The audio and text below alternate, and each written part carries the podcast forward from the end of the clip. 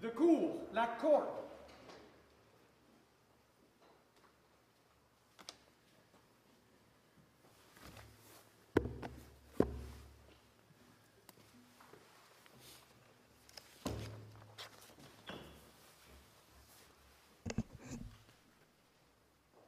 Bonjour, veuillez vous asseoir. Please be seated.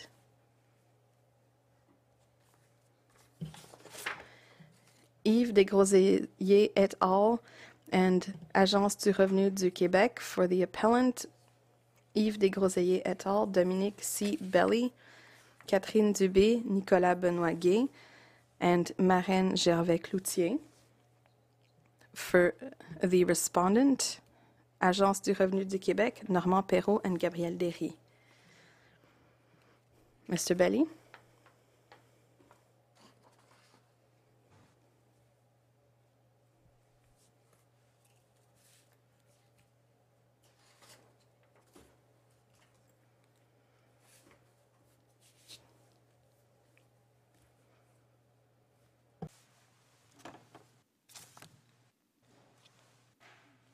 Le juge en chef, bonjour.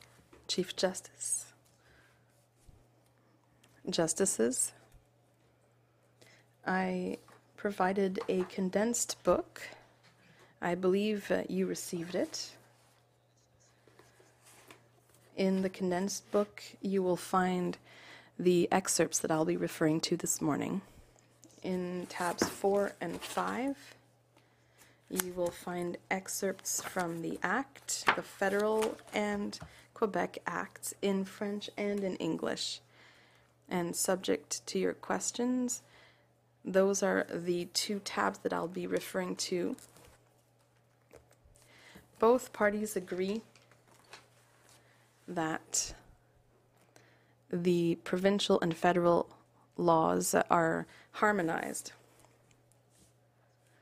in the respondent's factum in paragraph 71 r- uh, invites you to apply section 442 that is the equivalent to the federal 69 all income including employment income.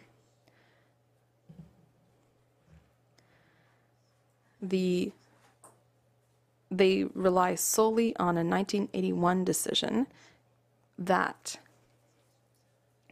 does not have to do with 691BII, which is the section that is raised, that is uh, referred to here. The Quebec Court of Appeal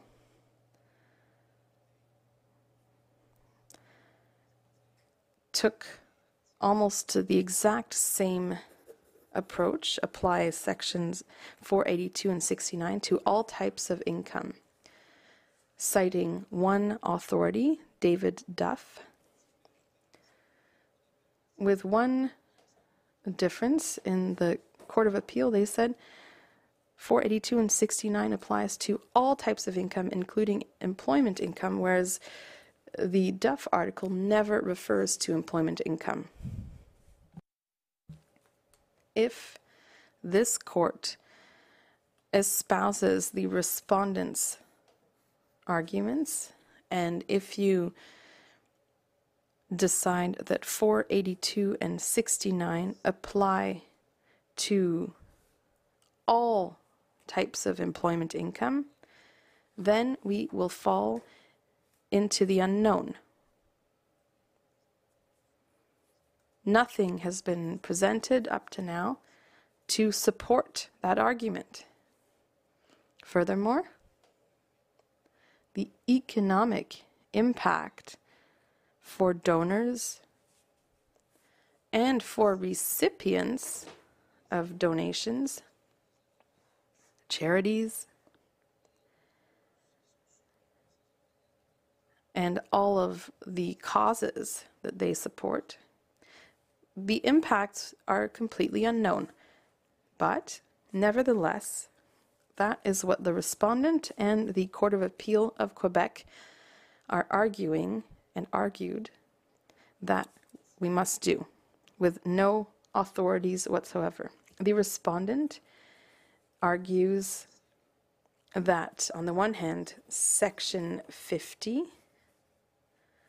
Part 6 of uh, the Quebec Act, which is the equivalent of Section 7 of the Federal Act, they argue that that section and Section 482 from the Quebec Act and 69 in the Federal Act, they are arguing that those two sections were conceived to apply to each other from the outset. They will attempt to convince you that everything should lead to that conclusion that 50 must necessarily apply along with 482. However, in reality, provincial section 6 and federal section 7 entered into force in 1953 at a time when there was no capital gains tax in Canada. The legislator decided to excise the advantages, the benefits from stock options from employment income. That was the decision that was made by the legislator in 1953, largely as a response to a decision by Lord Atkins, supported by Lord Tompkins, which is uh, the S- Selman decision.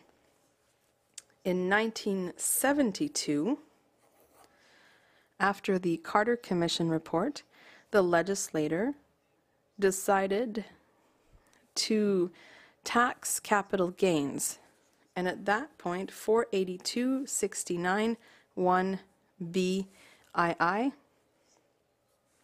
which targets donations, that is when those sections came into force. In 1972, the legislator no longer had the same concerns as is 1953, because in 1953, capital gains was taxed. The legislator in 1972 could have excised employment income and put them into the other sphere. If the legislator had done so, then the law would be completely coherent. But in 1972, the legislator chose to leave taxation of options in employment income and put in section 69 a taxation on donations that have to do with capital gains.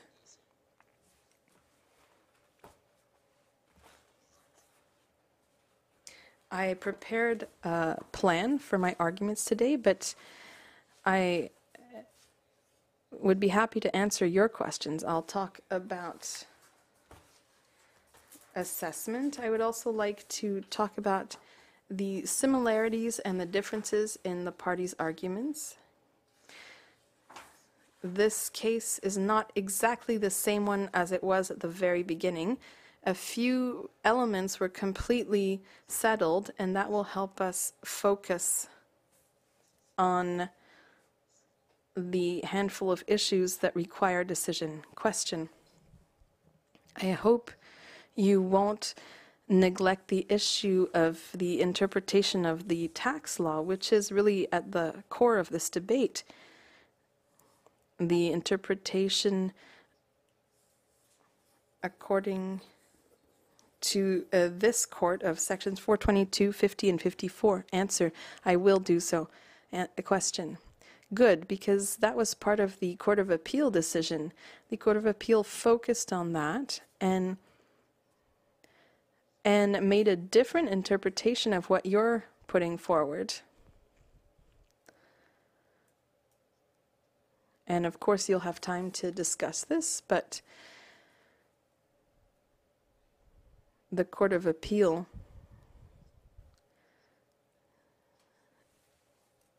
dealt with uh, Justice Cournoyer's uh, comment that 54 gives precedence to the application of 49 and following,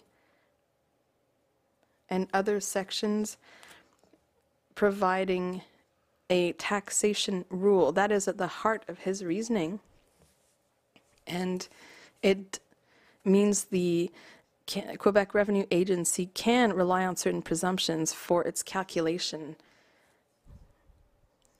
Answer. If I start with the, the basic assessment, because that is at the root of everything, in our system, there can't be taxation without income. And there can't be income without a source. And here, the source of income identified by the revenue agency is employment. So there's taxation on employment income. Question Forgive me for interrupting, but that is the benefit. The benefit related to his employment. And you see that in Justice Cournoyer's reasons. It's at the heart of his reading of this tax law? Answer Absolutely. If we look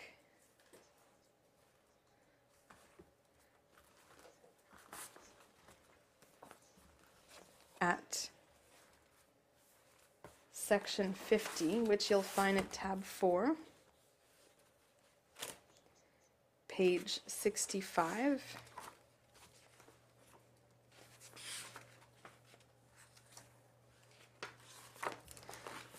it says an employee who transfers or disposes of rights is deemed to have received in the year during which they receive the benefit the amount exceeding the amount. And so what can we learn from this? First of all, the taxpayer has the right to file their tax return and be taxed according to the word of the law. And second of all, there's no question of of reinterpreting what is in effect here. And so there's no controversy here the options were donated. The taxpayer received no consideration, no sum of money when the rights were alienated. Question. Yes, but he received a tax credit for the fair market value, and that reasoning is perfectly consistent with 482. How can you reconcile the fact that he received a tax credit to that value for his donation, but that the transaction itself would not also be taxed at its fair market value? Answer. You're absolutely right. Now, first of all, the eligibility of the tax credit, the amount of the charitable receipt, none of that was uh, controversial in any way.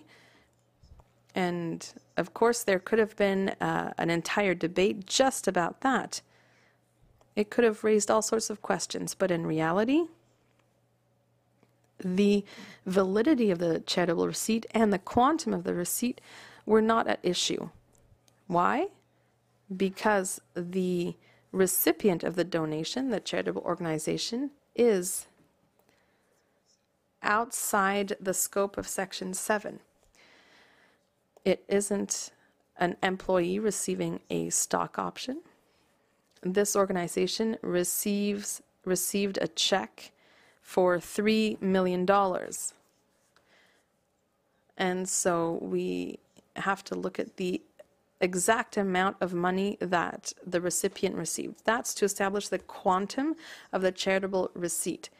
And when it comes to that issue, both parties are on the same page. Now, if I understood your question correctly, you want to know how is it possible to receive a charitable receipt for $3 million but not include the 3 million? Question Yes, it's a, a, question about the consideration. He received something, he received a tax credit. So, what is the consideration?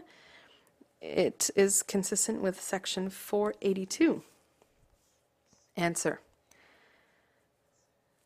we can't say that the tax receipt is a consideration for the donation, and the revenue agency agrees. Again, this could have been up for debate, but the jurisprudence is unanimous. Receiving a receipt, receiving a tax credit is a legal consequence that follows uh, the Quebec Act. Question. I think that's uh, where the issue is. Justice Cournoyer explains this pretty clearly. You can't just rely on a restricted view of one section. You have to look at how all the sections uh, work together. And when you do that, you consider that on the one hand, you have a tax credit, and yes, I agree, you can isolate that. But at the same time, it's difficult to conceive that you could benefit from a tax credit on the one hand for a substantial amount and then not have a deemed income. I think that's the issue, don't you think? Yes, it is difficult to conceive because the but since the legislator conceived it themselves. If you look here, can you have a tax credit without there be an inclusion? No problem there. The legislator themselves foresaw that. So, except as and you said it yourself earlier, quickly, in uh, quoting 50, the true uh, true consideration isn't isn't there. I will try to answer all of your questions and looking at your consideration. Uh, and Mr. Chief, Just- uh, Chief Justice, I, I promise you this is something that I do want to cover. Uh, Justice uh, Kasirer, uh, if we compare six, 50 to uh, 250, 50 is on page 65, and 52.1 is on page 66 in the uh, in, in the Book of Authorities, in the condensed. Référence So this is 50.1 is referred to by saying, and this is the proof that 54 is not a complete code. First of all, let us define complete code. We never claimed that Section 6 was a complete code and that we only sh- should be looking at Section 6. Only to, simply to convince ourselves if there's an option, there has to be stock, and in which case there have to be there have to be something that exists outside of the Income Tax Act. So, if we look at Section 6 and Section 6, only Section 6, only then must we calculate the benefit that is related to the stock option regime. So, Uh, in 54, Quoi A nous disent, c'est this is what 50, 54 tells us, and 7 point, and 7A as well. Now, the respondent, for the first time in their brief, refers to 52.1. tente de vous convaincre que And in an attempt to convince you that 52.1 provides the evidence that 54 is not a complete code. Let's look at 52.1, since once again, the words are important. Where an employee uh, was the owner, when, a, when, a, when an employee has died, immediately before the death, the employee owned a right to acquire security under the agreement referred to in Section 48. The employee is deemed to have received, because of the employee's office or employment in the taxation year in which the employee died, a benefit equal to the amount by which the value of the right immediately after the death exceeds the amount paid by the employee to acquire the right, and sections 50 to 52.0.1 do not apply. So here, if I compare 52.1 with 50, uh, in, our, in 50, an employee who an, an employee who transfers or disposes of rights under the agreement referred is deemed to receive in the taxation year, a benefit equal to the amount by which the value of consideration for the transfer exceeds the amount paid by the employee. That would be perfect if the words used were the used the words used in 52.1. à l'excédent de la valeur A benefit equal to the amount by which the value of the right, whereas the words used here in 50 is equal to the uh, is when the value of consideration exceeds the amount paid by the employee. So, we know that this is draft drafted in full knowledge of 50 since it refers to section 50. This is a very interesting issue because when we look at where 69.1b II comes from, it comes from the 1972 reform.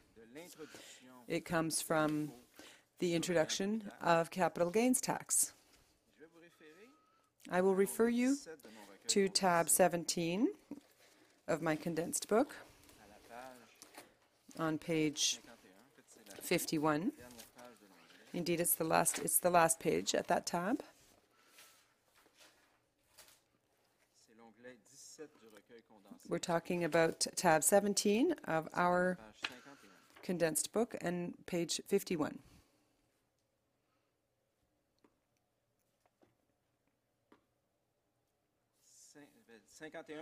Cin- ben, 51 c'est la page 275 en haut à gauche It's, pa- 51 au it's, the, the page number is 275. We're, we're looking at the last page at, of tab 17.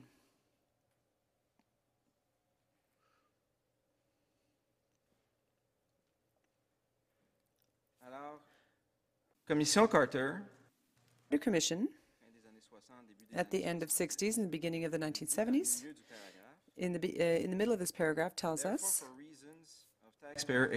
Donc, pour des raisons d'équité envers les contribuables et pour réduire les désavantages économiques, nous recommandons que lorsqu'une personne fasse euh, un don de propriété ou euh, ne soit plus résident canadien, on- il soit réputé avoir fait une disposition de cette propriété, de ce bien. Carter.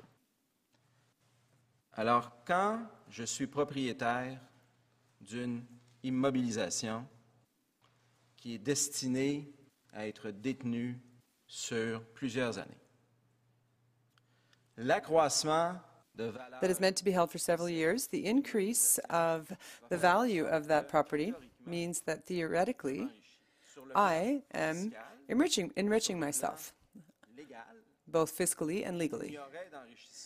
There would only be an enrichment je dispose de l'immobilisation. When, at the moment when I actually dispose of this property. The Com- Carter Commission says that at a certain point we're going to need a cutoff point because we do not want taxpayers who are property owners, which may have uh, uh, may be n'ont pas besoin uh, of sumptuous value, just keep holding on to them, and perhaps that wealth will never be taxed. 1972, et on nous dit, This is the logic of 1972. So, we're told that one of the cutoffs is when the taxpayer ceases to be a Canadian resident. When the taxpayer ceases to be a Canadian resident, what rule should we create to dispose of all of their goods, all of their property? So you have a general rule in the statute that deals with the deemed disposition of property d'être résident canadien. once the, once the taxpayer ceases to be a. Canadian resident. In a remarkable manner, we can see, we can find a, a specific rule at 52.1 which also la même situation. deals with that same situation. We have the general case of the disposition of all of one's property once, if one, one ceases to be a, a resident, a Canadian resident. And then here's a very l'intérieur de la specific one within Section 6, which specifically deals with this est conscient de la règle situation. So the legislator is aware of the general rule. It doesn't apply. Here, they've created a specific rule in which they say we're aware que lorsque le contribuable that when the taxpayer va va cesser d'être résident ceases to be a Canadian resident. il n'aura pas de contrepartie They will no longer have, they, they will not have true de ses actifs, consideration. They will continue to own mais on va that property, but will be taxed on that property despite the lack of true consideration. And what word is being used here? The value Et à 50, of the right. on a une situation où il y a In 50, there's a situation in which there is not a hypothetical disp- disposition, but rather a true disposition. And the legislator, in conscient des mots 50, utilisés à 52.1, aware of the words being used in 52.1, uses the value of the consideration. So it would have been very, very simple to have simply 50 that has to do with disposition, with consideration, and then use the value of the consideration, A, and B, donation, value of the right. you would be in exactly the situation that we have before us today. Did you have a question, Justice? I- understand what you're saying, but the logic, if I've correctly understood it, by the Agence Revenu and uh, c'était de tirer une Justice Cournoyer, it was to make a distinction between the taxation law, the taxation rule rather, and the calculation. When you talk about true consideration, I'm not sure which side of the fence you're Non, j'ai pas posé la question. positioning yourself. I haven't asked the question yet. You may ask a, a question that hasn't been asked if you wish, but correct me if trompe tout en- I'm wrong. Vous reconnaissez que vous avez reçu But you recognize that you received a benefit. Non, un avantage.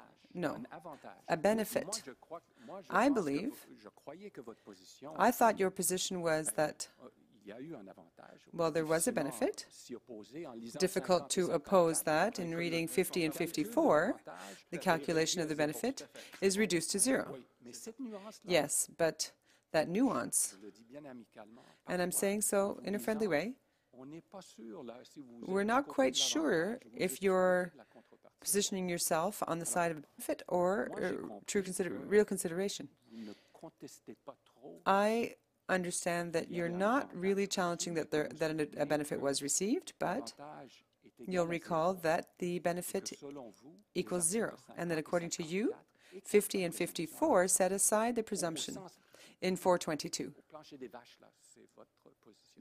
Fundamentally, that's your position. Alors, le- le- c'est- c'est là, c'est So, là où le juge Cournoyer nous this is where Justice Cournoyer des textes et du contexte Asks us to read the text and the, and consider the context and the teleology de la loi fiscale. of the fiscal legislation. Soif de vous entendre là-dessus. I really would like to hear your thoughts on that, Parce que selon la, personally, la lecture qu'il fait des dispositions, because according to the reading of the provisions, de Paragraphe 52 et suivant de ses motifs. by the Justice Cournoyer, if you look at his grounds, les textes de he exposes a way of interpreting the texts in a harmonious way, problème du code complet as harmonized, that is. ici attaque. Il faudrait que vous And he does go after these uh, complete code notion. So I'd like to hear your, your comments on that. Elle est réglée I believe that situation is resolved in Markevich. à la Cour d'appel. And Justice Cournoyer in the Court of Appeal in par- paragraph 68 me- refers to Markevich. Markevich, en chef, and, pour revenir à votre position de uh. I just made eye contact with you, Chief Justice, so I'll come back to you to you je vous le promets. when I'm done. Yes, please go ahead. Markevich tells us loi de l'impôt sur le revenu that the et la loi Income Tax Act and the Taxation Act are not complete codes in the sense that they must be interpreted. Elles doivent être appliquées They must be applied en référant au droit commun by referring to common law and the general disposition euh, rules. Fiducie est un For example, contribuable au sens fiscal, If a trust on va se is a taxpayer in the fiscal sense, est-ce que la fiducie we wonder, existe, a été does the trust exist? Was it properly set up and maintained uh, as per the civil code and common law? Dans ce sens-là, la So in that sense, l'impôt sur sur le revenu n'est The Income Tax Act is not a complete code du choix qui a été fait because of the choice made by the legislator. To re, he, uh, they remained silent. They used the word trust, but définition de fiducie they leave the definition of trust de portée générale. Up to the general statutes. This is a choice made by the legislator to remain silent on that issue. In Markevich, the legislator was silent as to the prescribed period to recover fiscal debts. The thesis advanced by the, the minister was that the legislator's silence means that there is no prescriptive period. This court's decision was to say, no, the legislator's silence means that we will draw in- inspiration from the prescribed periods outside of the law, including provincial statutes. Following your, des- your decision in la Markevich, a the deci- a decision was made to amend the, the legislation une période de prescription and de 10 ans. to foresee, a- to, to, to stipulate a 10-year que le législateur period. So we can no longer le législateur a say that the legislator is Ça donne une silent since the legislator has spoken and stipulated a 10-year prescription prescribed period. Now that des lois fiscales que nous dit is the complete uh, code mentioned in Markevich. l'intérieur Now, within the fiscal legislation, certain aspects may be complete codes. Um, vous avez euh, très longuement discuté You discussed the scope of the anti avoidance law. And one of the basic rules underpinning that is that you can amend an act over and over, but you still need a provision that will allow us to catch situations that were unexpected. So we need a general rule that allows for taxation despite unpredictable situations arising.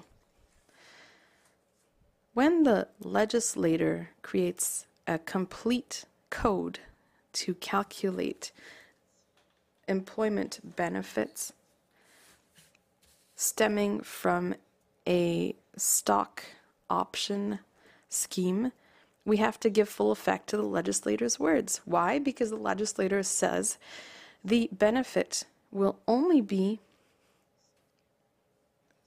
the benefit provided in the section of the act. Why is that? Because the legislator wants to protect itself against the impacts, the unpredictable impacts of any amendments elsewhere in the law. Question I did not understand Markevich in the same way. I thought the expression complete code was used to illustrate that there was an objective to avoid double taxation, to carry over the any amendments. But when it comes to the calculus, Justice Cournoyer, and you probably argued this uh, before him in 170, Justice Cournoyer says, in fact, the code is not so complete and hermetic that 482 cannot be applied. It, in fact, the completeness of the code does not apply from wall to wall. Answer. Well, my interpretation is in paragraph 14, which is at tab 13 of my tab. Nothing supports the theory according to which the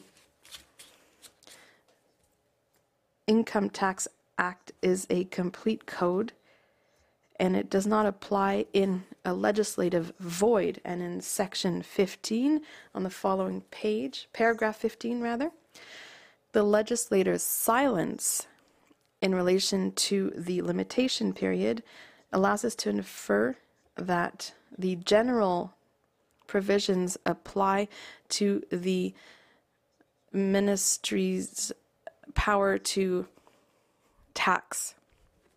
And so my interpretation is that you have to look for an answer elsewhere. When the legislator fills the silence with information, then you have to give effect to those words.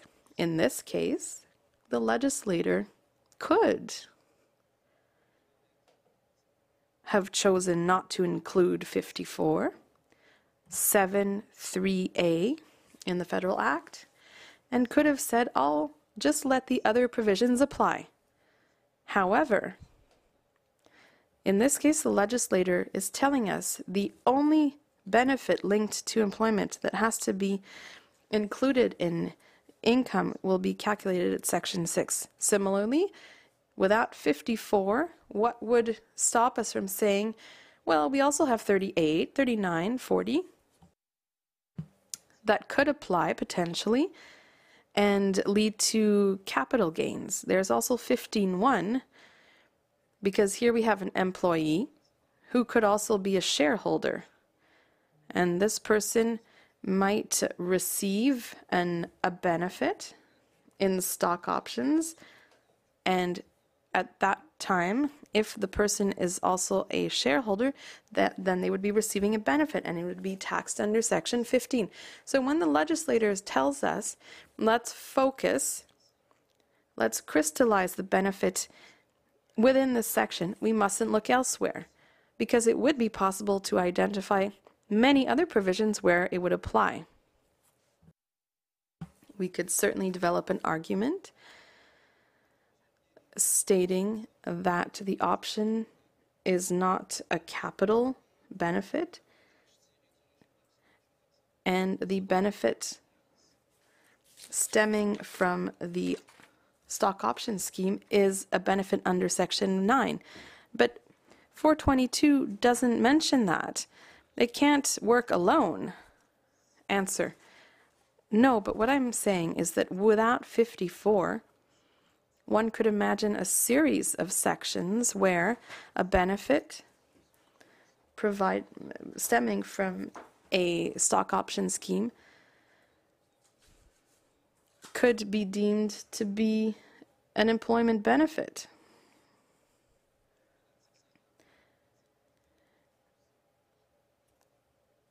Question. That's that was my argument. Answer. Well, that's what they claim. So I have two answers to that. First of all, supposing that they're right, supposing suppose that the objective of 54 is to avoid double taxation.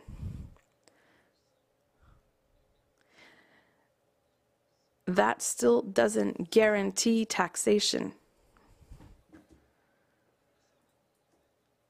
it's impossible to contradict that. If you look at your decision in Delta, if you look at all of the tax laws and the tax agreements the, that exist, the objective is always to avoid double taxation.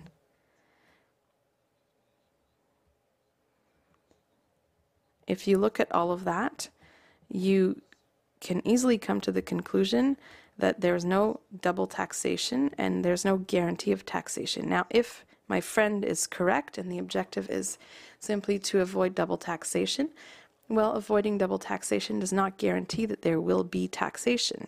Secondly, it is hard for me to understand how trying to avoid double taxation would lead us to include in employment income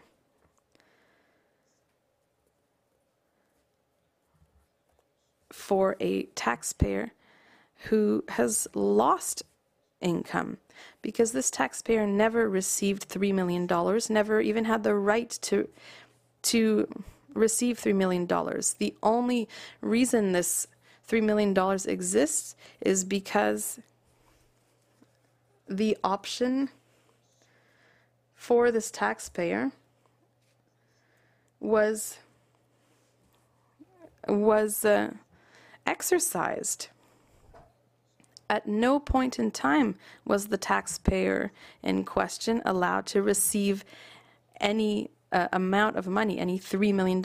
And that's very important for your purpose of analysis here.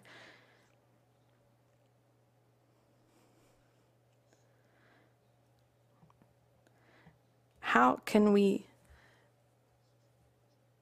analyze the taxes that he has to pay if he hasn't enjoyed any economic benefit. I think it's very important to understand uh, what my friend is saying, and we have to be specific in terms. When the option is granted, it is granted based on the market value. So when the uh, option is granted, if it's worth $10, then I have to pay $10 to exercise that option.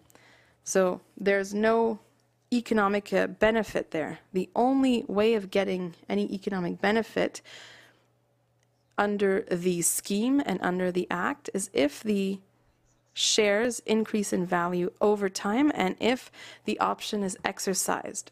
When the option is exercised and the $3 million begins to exist, then the taxpayer is no longer Uh, the owner of those shares and will never have a right to that sum of money. This court in Savage, that you'll find at tab 16 of my condensed book, was crystal clear. This was Justice Dickson, page 239.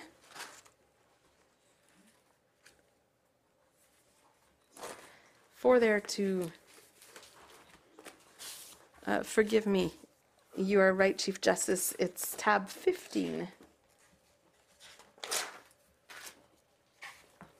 Page 239.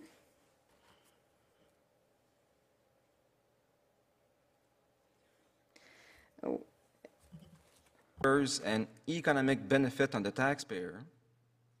Et on parle d'un benefit received or enjoyed. Ici, Here, clearly the taxpayer never received $3 million, never benefited from $3 million, but will necessarily have to pay tax on that following the minister's theory with money he never received that he will never receive in the future, which is contrary not only to the general economy of uh, the act we whose goal is for a taxpayer to pay tax on sums that are received on income that is received that is clear in savage. And it is also very clear if you look at section 6 and and section 7 in the federal act whether we're talking about regular employment income or income from a stock option scheme, the legislators' goal is to make sure that taxes paid on actual income. So there's a binary approach here. We have private companies under Canadian control and other companies.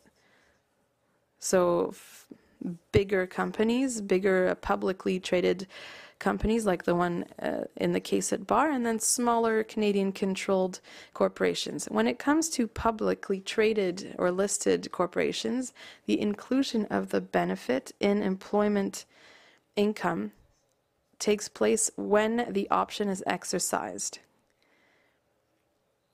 So, from the moment the employee is the holder of the shares, the shares exist on the market and can be transformed into Canadian dollars almost instantly. Of course, there's the issue of fluctuation. You can choose to keep your shares for longer, but exercising the option, which stems from a publicly listed corporation is included in income and is taxed when the the when it is converted into a share when it is exercised if you compare that to the legislator's decision when it comes to private companies under Canadian control, companies that are not listed, where it is much more difficult to sell shares. There's no public market. Sometimes you have to get the consent of the board. When the option is exercised, when you acquire the option, the legislator says, we don't consider that you have a benefit that can be converted into cash. We will therefore tax you not when you receive the option, but when it is transformed into a share and therefore into Canadian dollars. And that is the point at which you have the money to pay tax that is due. Question, but that is the that is a deemed benefit. That is the starting point here. You raise an interesting theoretical question on the options, on the timing, and all that. But when you look at 422, we're not talking about deemed calculus here. I thought we were elsewhere than in general theory here. Answer Justice Kasirer, when I look at 54, when I look at the, the text of 54, and I'll take, uh, you can look at either the French or the English versions.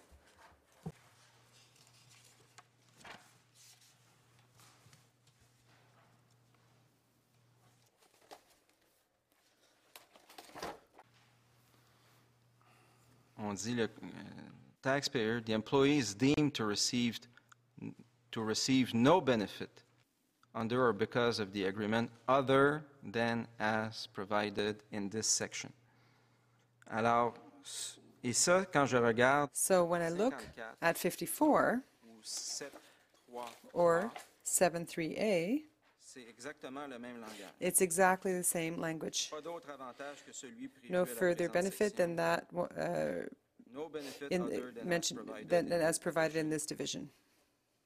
Au fédéral, réputé ne pas Federal levels is de- deemed to have received no benefit au présent article. unless otherwise uh, Et la version anglaise au fédéral, except as stipulated in this section. Alors, on doit nécessairement, selon So, according to the words donnés par le législateur, used by the legislator, we must establish, calculate, and crystallize the benefit in, in Article 6 at the provincial level or article 7 au fédéral. in Section 7 in the federal statute. And how 7, and how that provision rather was interpreted and which scope, what scope was given it. Well, we reproduce that in our Book of Authorities, which I think uh, ha- has been extensively listed, has extensively listed uh, every decision made by courts as when it comes to Section 7. Dans mon esprit, le- To my mind, the clearest- uh, the clearest description comes from the Bowman decision in the Tax Court of Canada.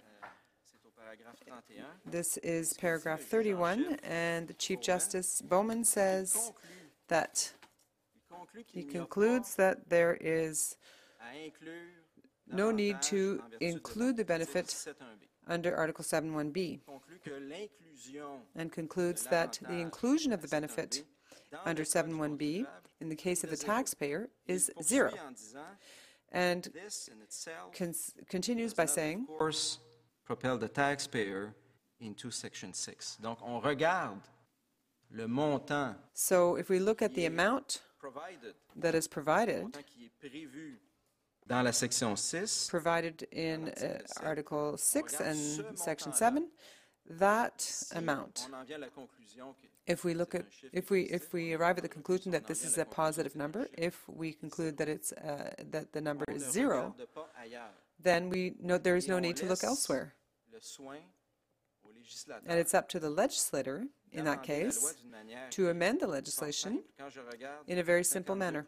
If we look at sa version française, 52.1, anglaise, fédérale, provinciale, the federal, provincial, English, French, no matter, it's unanimous. Everyone talks about value of the right, which is why it's important, if you look at paragraph 67 of the Court of Appeal decision uh, by Justice Cournoyer, in which he says that the contextual interpretation principle exige qu'on considère chacun des éléments eh, demands that we consider each element and all the elements together, which is why uh, he concluded that uh, 422 applied. Chief Justice, since you're providing me with the opportunity, please allow me to respond to the question you asked earlier. Can there be a tax credit without inclusion? D'appel The Court of Appeal tells us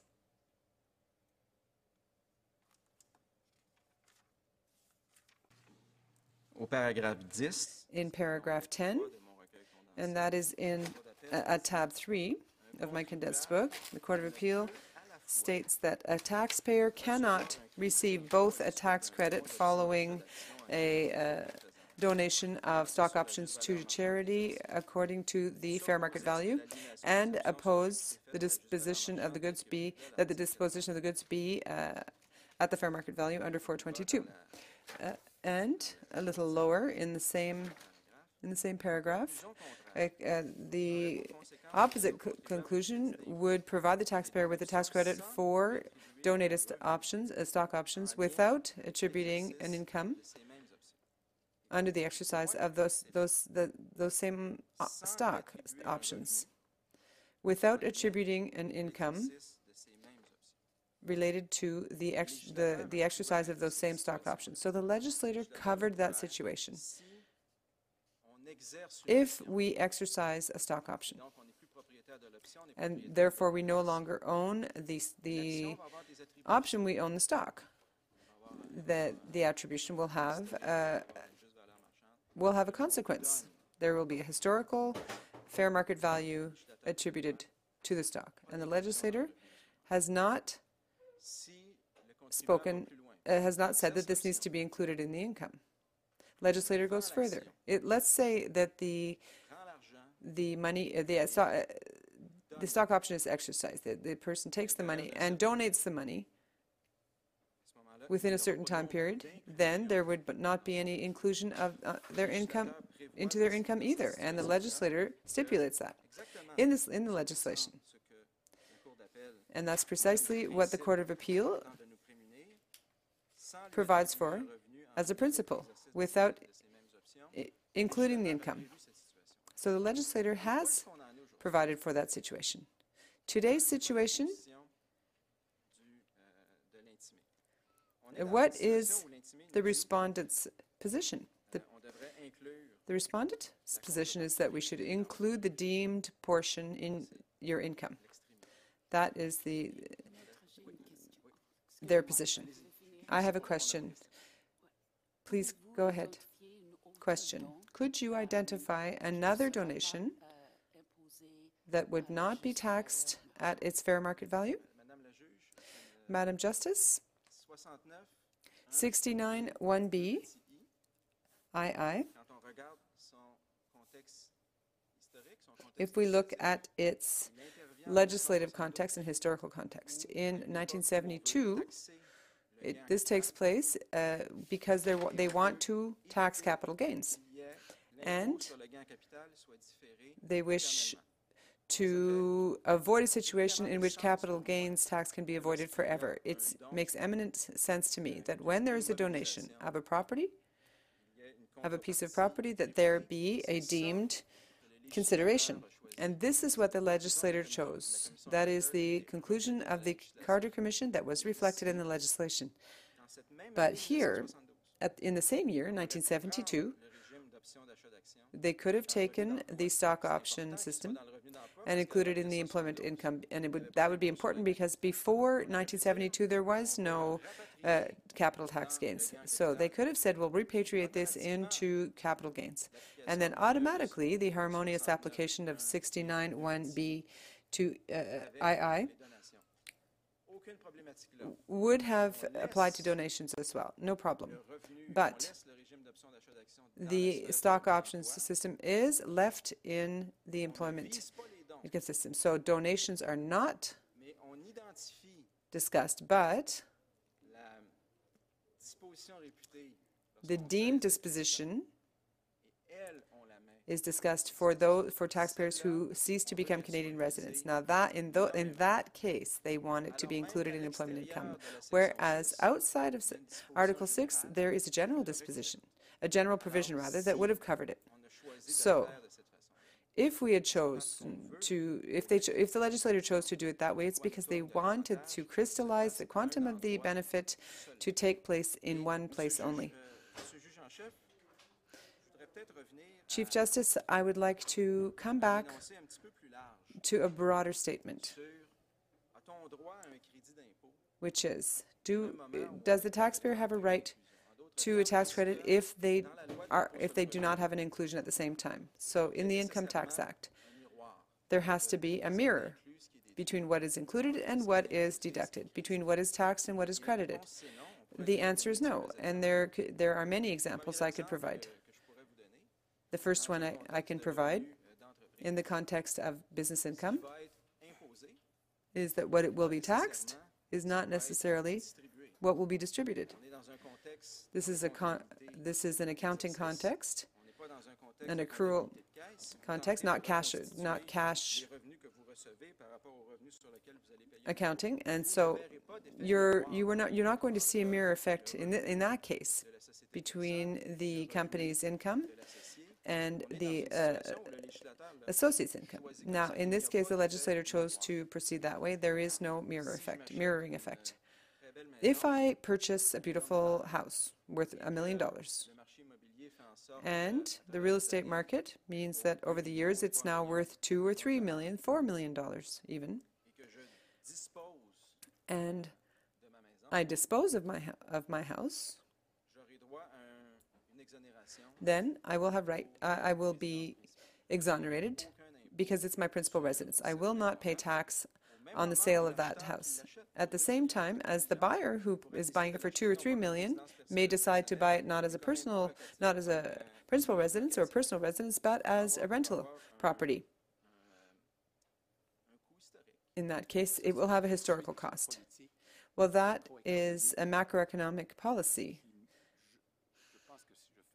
And to uh, follow up on Judge Karakatsanis' question, what could explain the legislator's intention to allow a complete avoidance of, ta- of tax by linking, by considering, by, by saying that this is a employment income as opposed to capital gains? Now, why would the legislator do so? First of all, capital gains that you will will that you will have, and I congratulate you, by the way, uh, for your four million dollar house. Uh, that was just a hypothetical example. I'm not a real estate expert, Justice. No, it's your fiscal expertise that led you to that, not your real estate expertise. Anyhow, what I was saying was that you have a capital gain, but the uh, the law uh, you- you're not going to be taxed on that.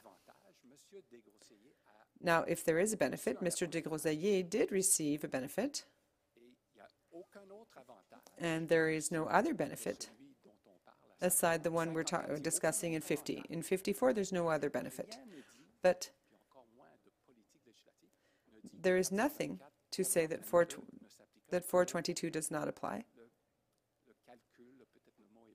for the calculation, which may not be the right word, but as to the value of that benefit. And that is the Chief Justice's question, too. We have to look at all of it together.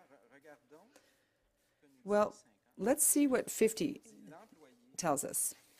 We're told that the employee who disposes of goods is deemed to have received in the taxation year in question, deemed to have received a benefit equal to the the consideration.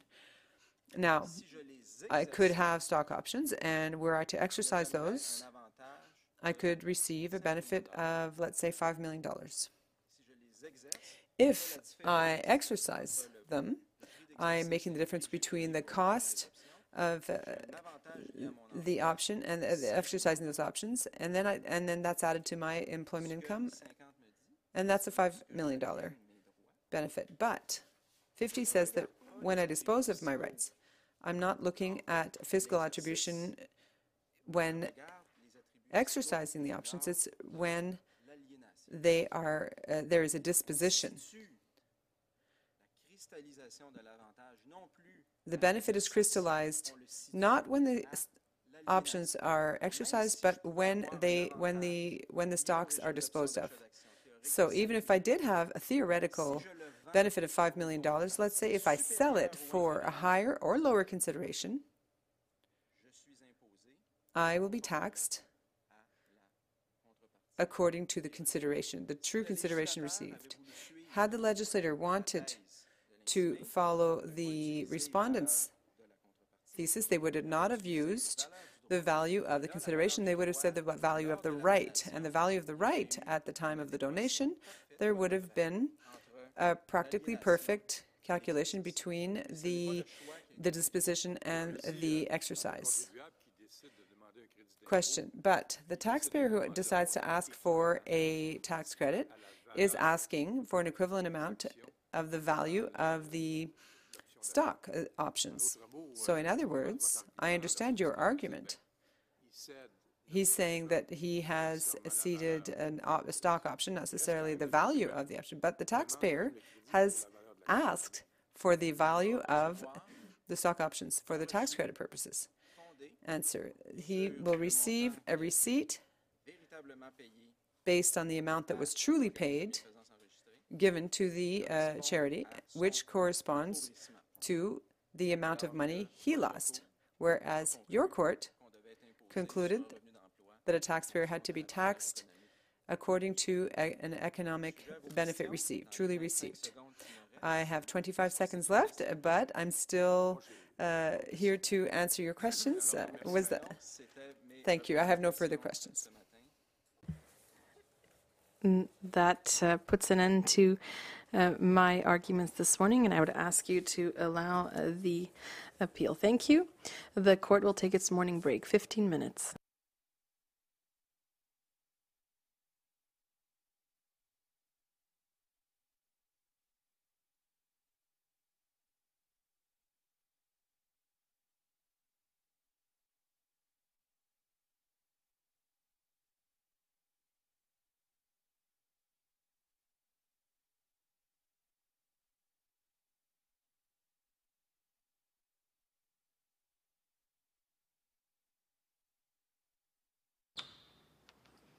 La cour, the court.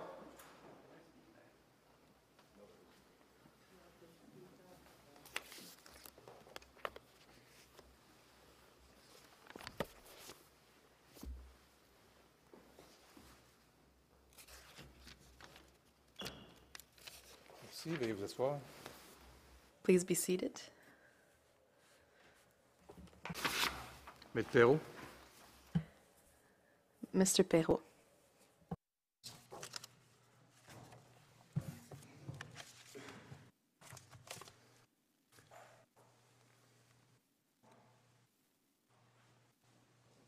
Monsieur le juge en chef, bonjour. Chief Justice, Justices,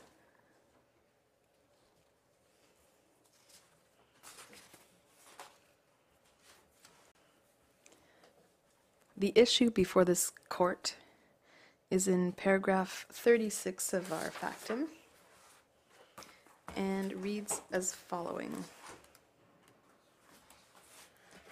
An employee that gifts stock options to a charity according to what is uh, provided in the stock option scheme in sections 4718 and 5807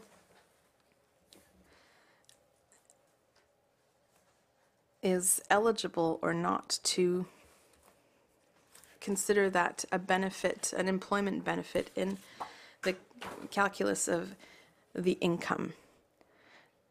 The value of this deemed benefit is argued to be zero. That is what I have understood in the appellant's arguments.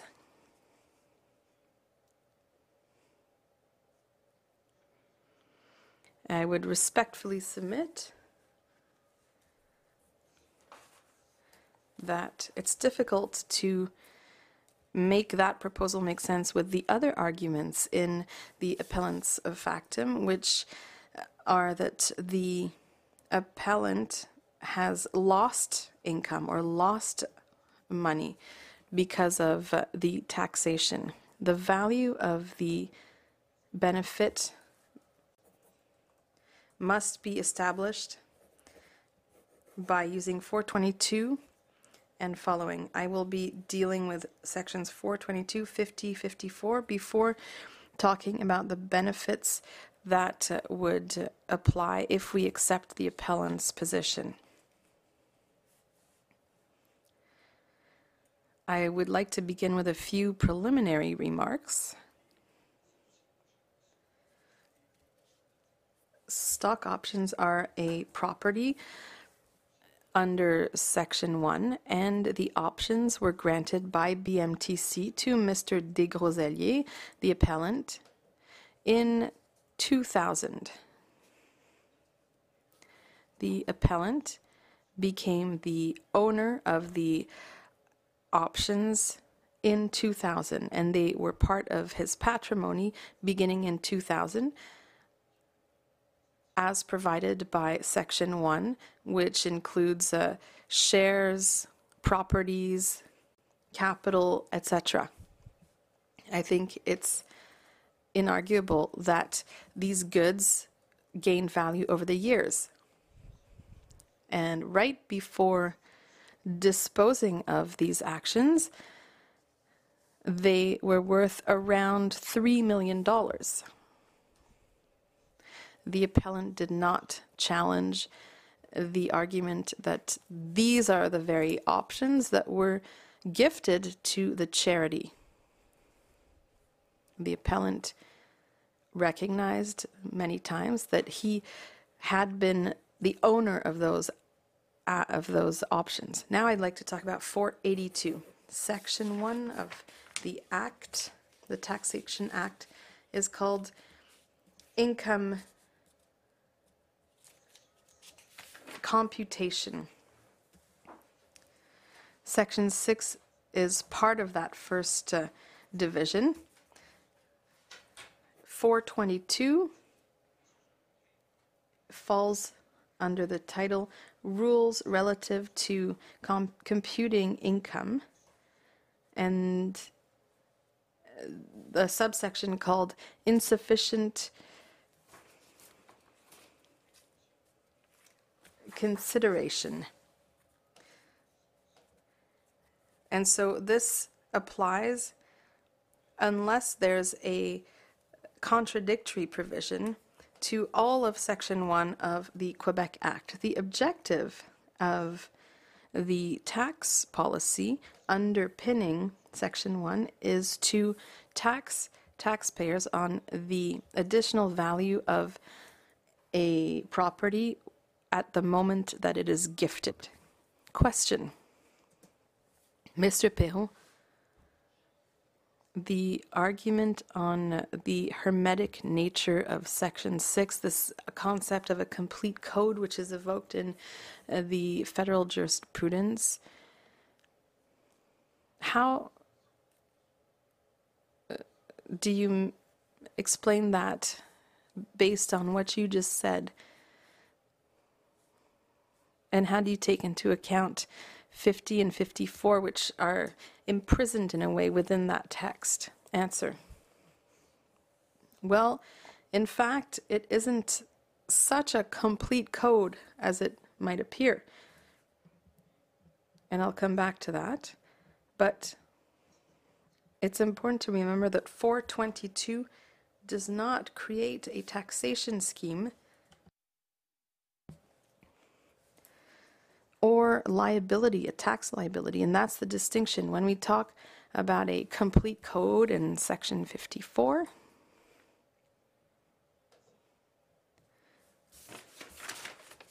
that says uh, the employee is not deemed to have received other benefits than those uh, laid out in the present section. So the objective is to distinguish this from other uh, types of uh, taxation. So 422 will only apply in conjunction with another provision, for example, a provision that has to do with tax liability, capital, for example, and those are provisions that we find we you can find in uh, Part One of uh, the Quebec Act. Question: So, if it's not a rule, if I can borrow Justice Cournoyer's language in 64, since this is not a taxation rule, the complete code concept does not close the door to applying 422. Answer precisely. I'm thinking of uh, the Leno case, but the arguments do not allow us to conclude that uh, the code is hermetic, hermetic and stands alone. I'd like to look at 54 with you and I'll come back to that. But when it comes to the decisions, Fairvelo, the Canadian Court of Appeal, must be read similarly to Justice Cournoyer's interpretation. So you have to set aside other sections that have to do with uh, income taxation. And that's exactly what is argued in uh, the Leno case. There's a reference to 261 2B, another section of uh, the Federal Act. 261 2B, which is a, a general provision that allows us to quantify income according to Section 7 of the Federal Act. So if we import 261.2b to Section 7 of the Federal Act, then, in my opinion, this ousts the idea of having a hermetic code.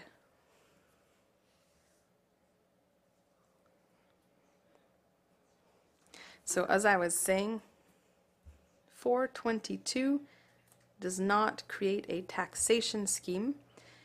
Its goal is to compute income and it applies to all provisions in Part 1 if the legislator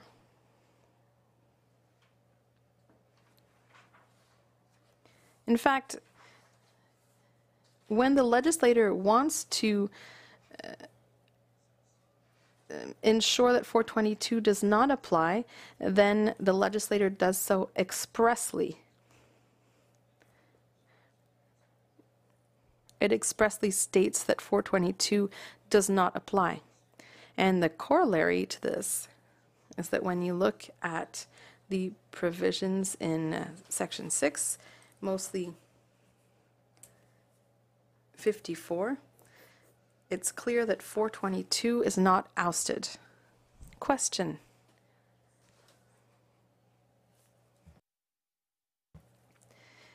In your factum, in paragraph 9, you say the Court of Appeals conclusions must be confirmed. And I would like to know Do you mean only the conclusions? Because after reading your factum, it seems to me that you perfectly agree with all the reasons laid out by Justice Cournoyer. Is that true or not? Answer Almost. When Justice Cournoyer creates a link between the provisions on tax credits and the provisions that we're discussing today. I think his objective was to illustrate that the appellant's position was uh, illogical. So when he says, for example, that 422 constitutes a general anti avoidance rule, I would not go that far myself.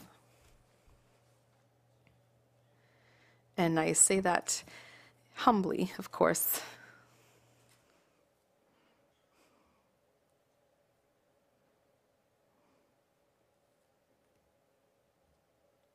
Next. 422 is clear.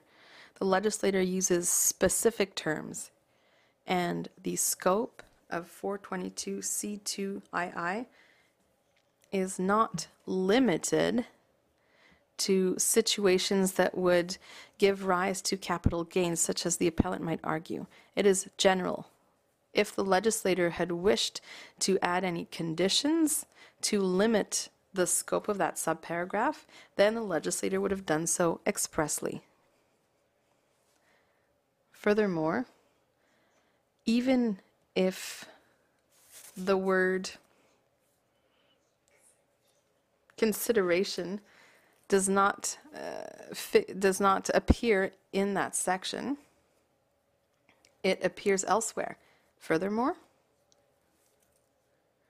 Section 422 is harmonized in 69.1 in the Federal Act, which provides that a taxpayer who gifts a property to a charity is deemed to have received a consideration equal to its fair market value.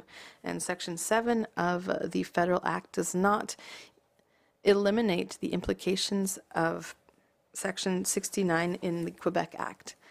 Question. The word consideration is not uh, absent, it is used in 122CI, so perhaps the legislator did have that in mind. It Seems clear to me. Regarde maintenant l'article 54. If we look at section 54, D'abord, comme je l'ai mentionné first of all, as I mentioned earlier, il n'écarte pas la does not set aside, the, this article does not specifically set aside uh, all the other sections On peut penser oui, of the Taxation Act, qui reprennent toutes les définitions dans la loi. Which take euh, up all the definitions of the, uh, like this arm's length notion, and uh, that, that is often mentioned in the legislation, but also under Section 6, including uh, 54, do not specifically set aside uh, 422's provisions. So I think Justice uh, Kasirer, Identifier cet- cet I believe you've identified this import, uh, this important aspect of the debate, which is under 54, n'est pas réputé the appellant is not deemed to have received under the legislation other benefits other than those stipulated in this article. So the uh, benefit, I respectfully submit, Groseilliers that Mr. de Groseillier received is the one uh, under, considered under uh, 6 and 50, which is a deemed benefit ou par l'effet du received received because of prévu par l'article 50 the system and that is dealt with under 50 Alors, il y a pas more specifically. So there is no contradiction entre la position de l'intimé between the et les dispositions de l'article respondent's position and the provisions of 54. And reprendre la- le- l'objectif de la politique fiscale, to come back to the fiscal pol- policy's goals, is s'assurer the legislator wanted to ensure that Section 6 sur les autres would take priority or, de la loi over the other provisions in the, in the law. For example, the calculation under the general provisions 36 et 37, under 36 and 37, for example, as well as those dealing with the capital gains in 231 and, and those that follow. The rule under, in, under 54, unlike the one in Section 7 of the Income Tax Act, is, the, the aim is to avoid double taxation of benefits granted to employees. Your question, your colleague invoked pas seulement 50, not only 50 and 54, but also discussed 52. Avez-vous des commentaires Do you have euh, comments about what he said in that respect? Yes. 52.1, 52.1 c'est une disposition qui s'applique en cas de décès. i- applies in, in, ca- in case of death, in cases of death.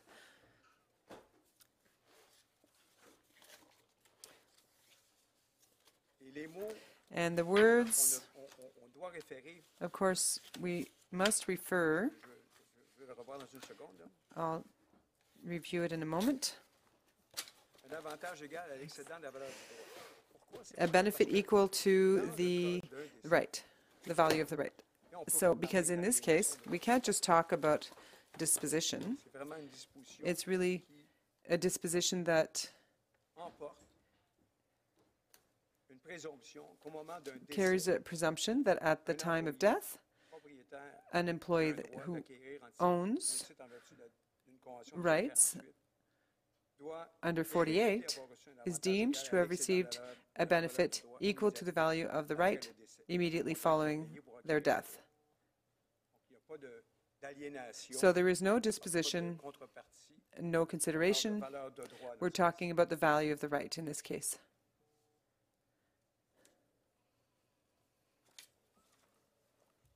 Une- et et je, je mentionnais, je vais revenir, And- une, une lecture attentive des différentes autorités soumises par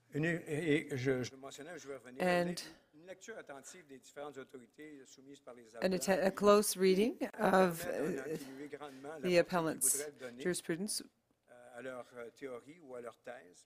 tells us about the theory and, and thesis, 6 ne constitue and pas s- comme I understand that Section 6 does not include such a complete and hermetic code that it excludes the application of 422, as stated by Justice Cournoyer. I talked about the Ferlino case at the Canadian Tax Court as well at the federal, as at the federal court. à l'article- à l'alinéa 260 They- they t- 261.2b, pardon, Talk of 261.2b, which is general provision, in order to calculate the benefit that is, that is being taxed in this case. It's not about choosing the applicable fiscal situation to, uh. Code to apply to a a specific situation. Je voudrais insister sur I would like to insist de notre mémoire, on a passage in our brief parce que cette notion-là ou ce maxime As to that notion or maxim that was mentioned in the case I quoted. That is, or the rule, according to which special uh, laws derogate from general. statutes. I think that maxim should be used parsimoniously and only when it's truly necessary. As Pierre-André Côté and Mr. Devinat, authors who are quoted in our brief, state, and that can be found in tab M of our condensed book. These authors share our opinion that, and we're talking about paragraph 1272, I'm quoting, which is at tab, you can find it tab M of our condensed book. So f- to 1272, eh, tab M, the princi- pr- principles, and I think we can transpose this reasoning to our case. So new or, or special legislation are simply guides, presumptions of the legislator's intention. Several times, courts have stated that one had to be blindly respectful of principles that cannot allow them to lose sight of the primary objective of the person interpreting, discovering the intention of the legislator. And a little further, uh, Judge, Judge Hudson is quoted in the Williams case. This maxim is not a rule of law, but a, uh, a rule, an a rule of interpretation that gives way to the legislator's intention when that intention can reasonably be deduced in looking at all of the relevant legislation. And then in paragraph 1220, where we quote when uh, Justice Cromwell was then a, a member of that court,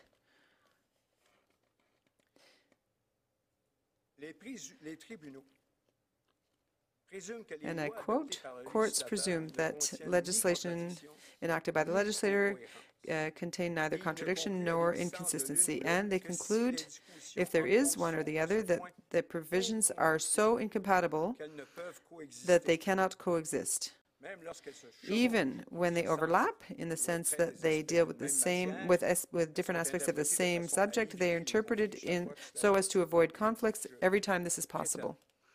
So it is my contention that in this case l'application de l'article 420 application of 422 d'ajuster la valeur de in order to adjust the value of the of the uh, consideration under 50 entre les deux leads to no con- uh, creates no conflict between the provisions that could ultimately lead to a contradictory result, uh, a contradictory or inconsistent quelconque de la re- result, or an inconsistent application of the law. De ce fait, il n'y a pas lieu So, There is no need to set aside 4- 422, que cet article vise nor its application, especially since valeur de la 422 means to add the value of a consideration received at the time of a donation.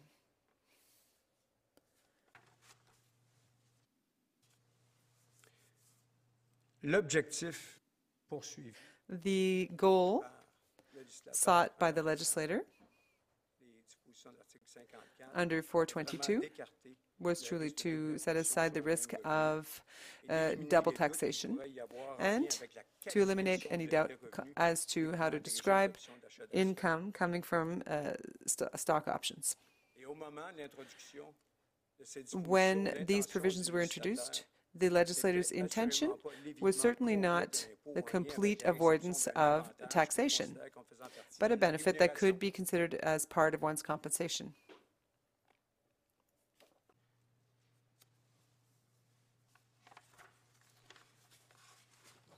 J'en arrive maintenant à traiter de l'article 50. Let's move on to 50 now. Briefly,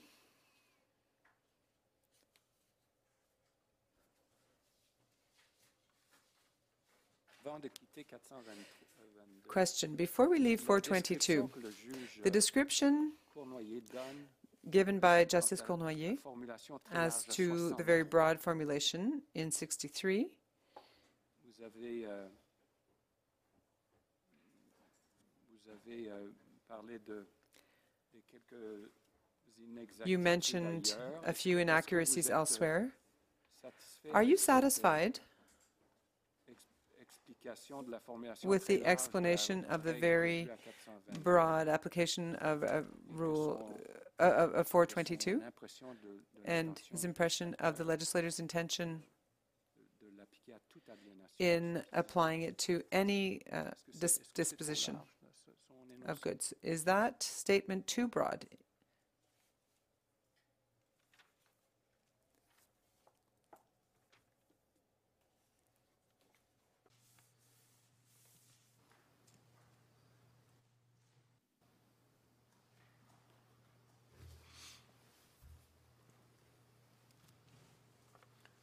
Me semble que son message principal, c'est que It seems to me that euh, his mes- main message is for calculation purposes. c'est un peu en lien avec le- la, la question de ma It collègue, does la juge come into Martin. play uh, with uh, my colleague Justice Martin's question earlier.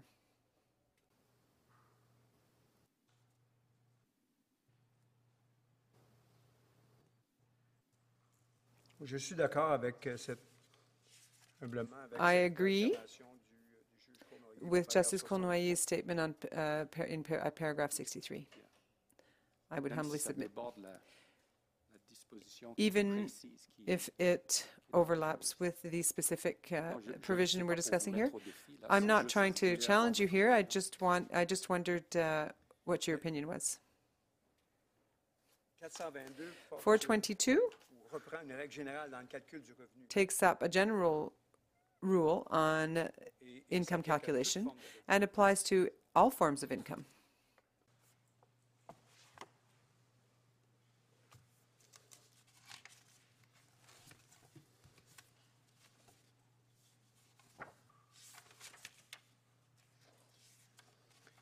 Alors, un mot sur l'article 50. A word on 50.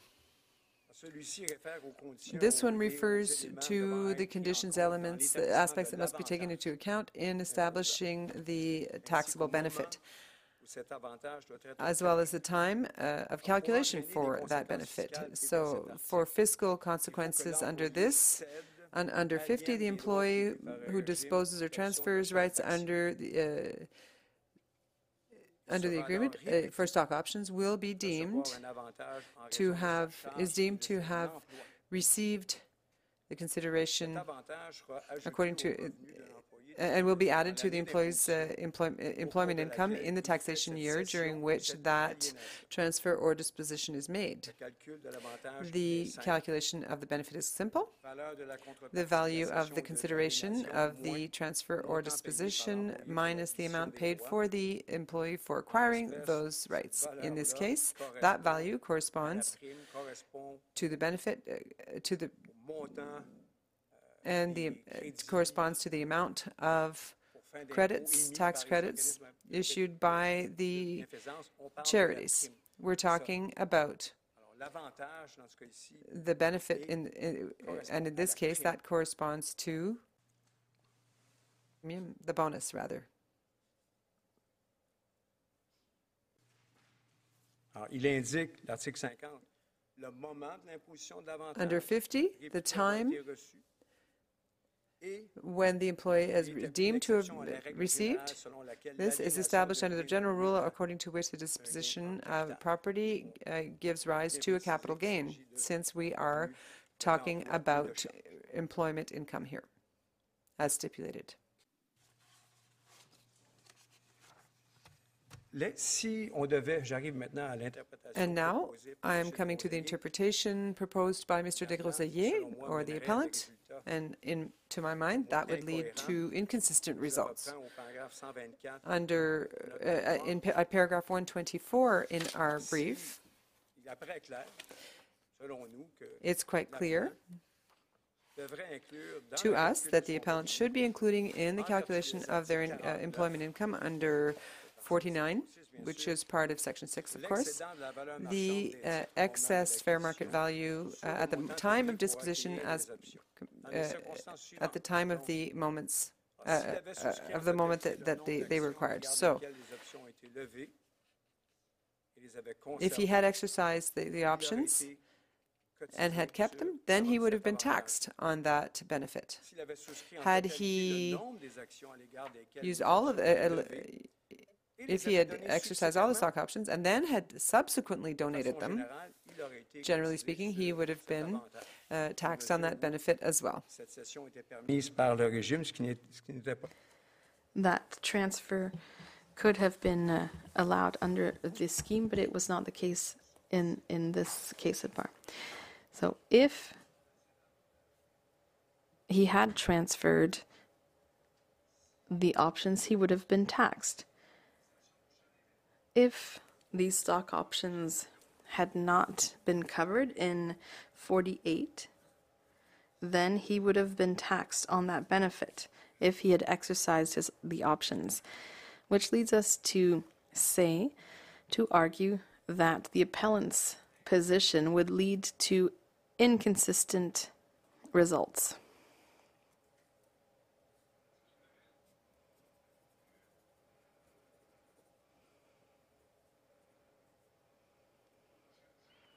And this leads me to my conclusion.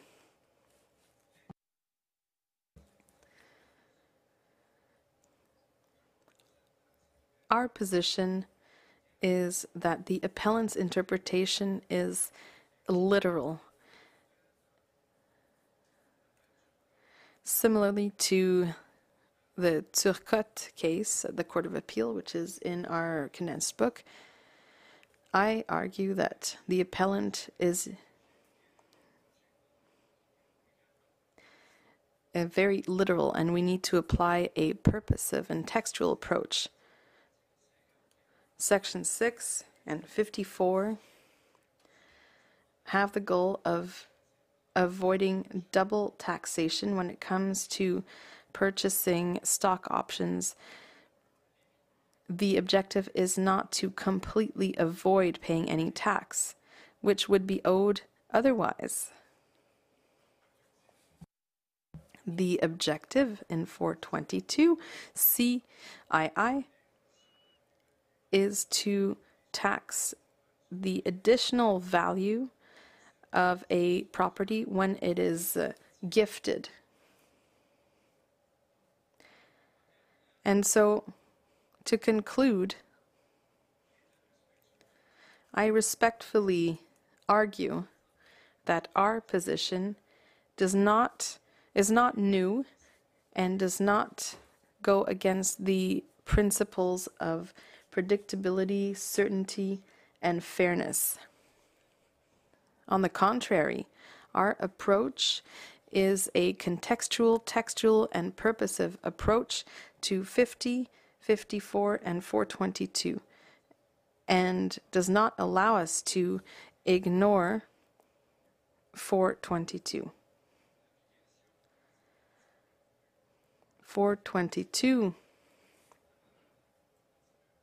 and its application to adjust the consideration of a gifted property does not lead to any contradiction.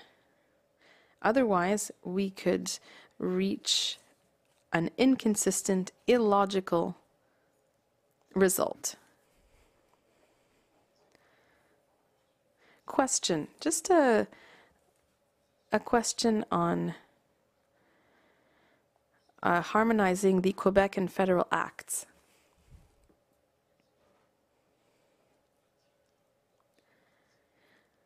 The title insufficient consideration includes 69.1 in the federal act. Is that correct? A little bit like 422? Answer. Precisely. 69.1 in the federal act is under the title insufficient consideration. Question. So your position, I understand this is not an issue at bar today, but is it's that section 7 of the federal act would not oust the application of 69.1. Answer. That is our position, yes. Question. The jurisprudence in uh, your condensed book uh, confirms this. Anything to add? Answer. That is all. Thank you.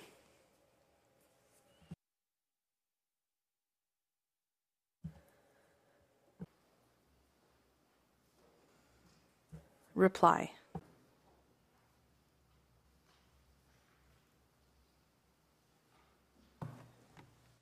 Mon confrère, en réponse à une question du juge Kasirer, My friend answering a question posed by Justice Kasirer about 52 said in the case of uh, death, you can't talk about disposition of a security, but I disagree with his answer. A taxpayer who dies is necessarily no longer the owner of the security. Both the Quebec and federal acts addressed this issue by creating a deemed disposition immediately before the death. That is in 70.5 in the Federal Act and 436 in the Quebec Act.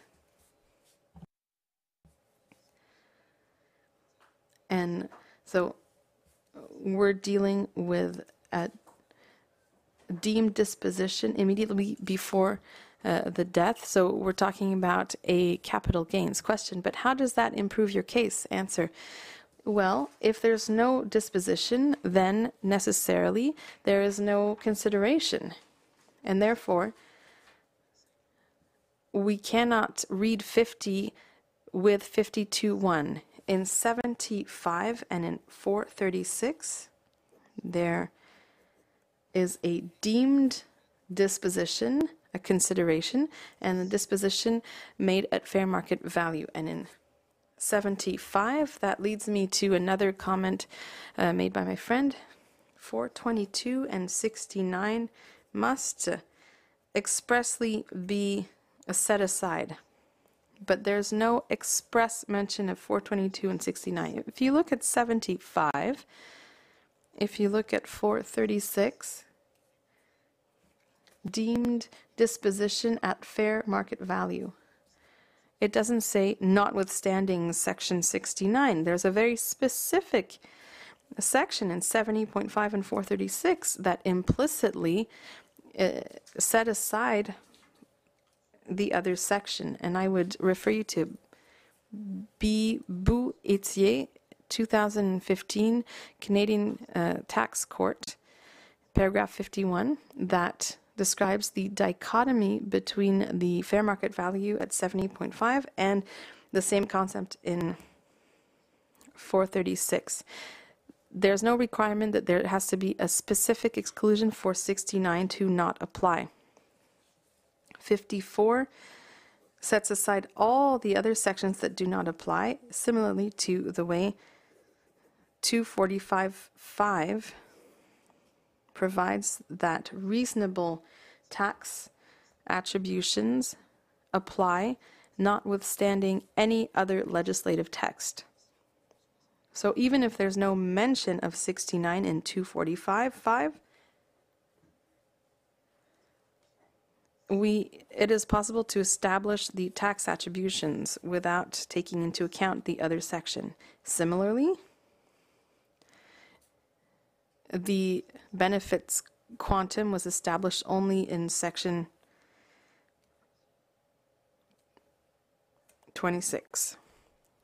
Justices, it will not be possible to find a set of indicators that all point in the same direction. The best that we'll be able to do is find a certain number of indicators pointing in one direction, others pointing in another direction, because 50 and 69 1BII entered into force at different time periods with different paradigms at play. The respondent provided zero explanation to justify using value of the right versus value of the consideration in 50, which means we have to look at the consideration that was actually received and during the death in 52.1 since it is a deemed disposition we don't deal with actual consideration but rather fair market value of the right subject to any questions we ask you to allow the appeal Thank you.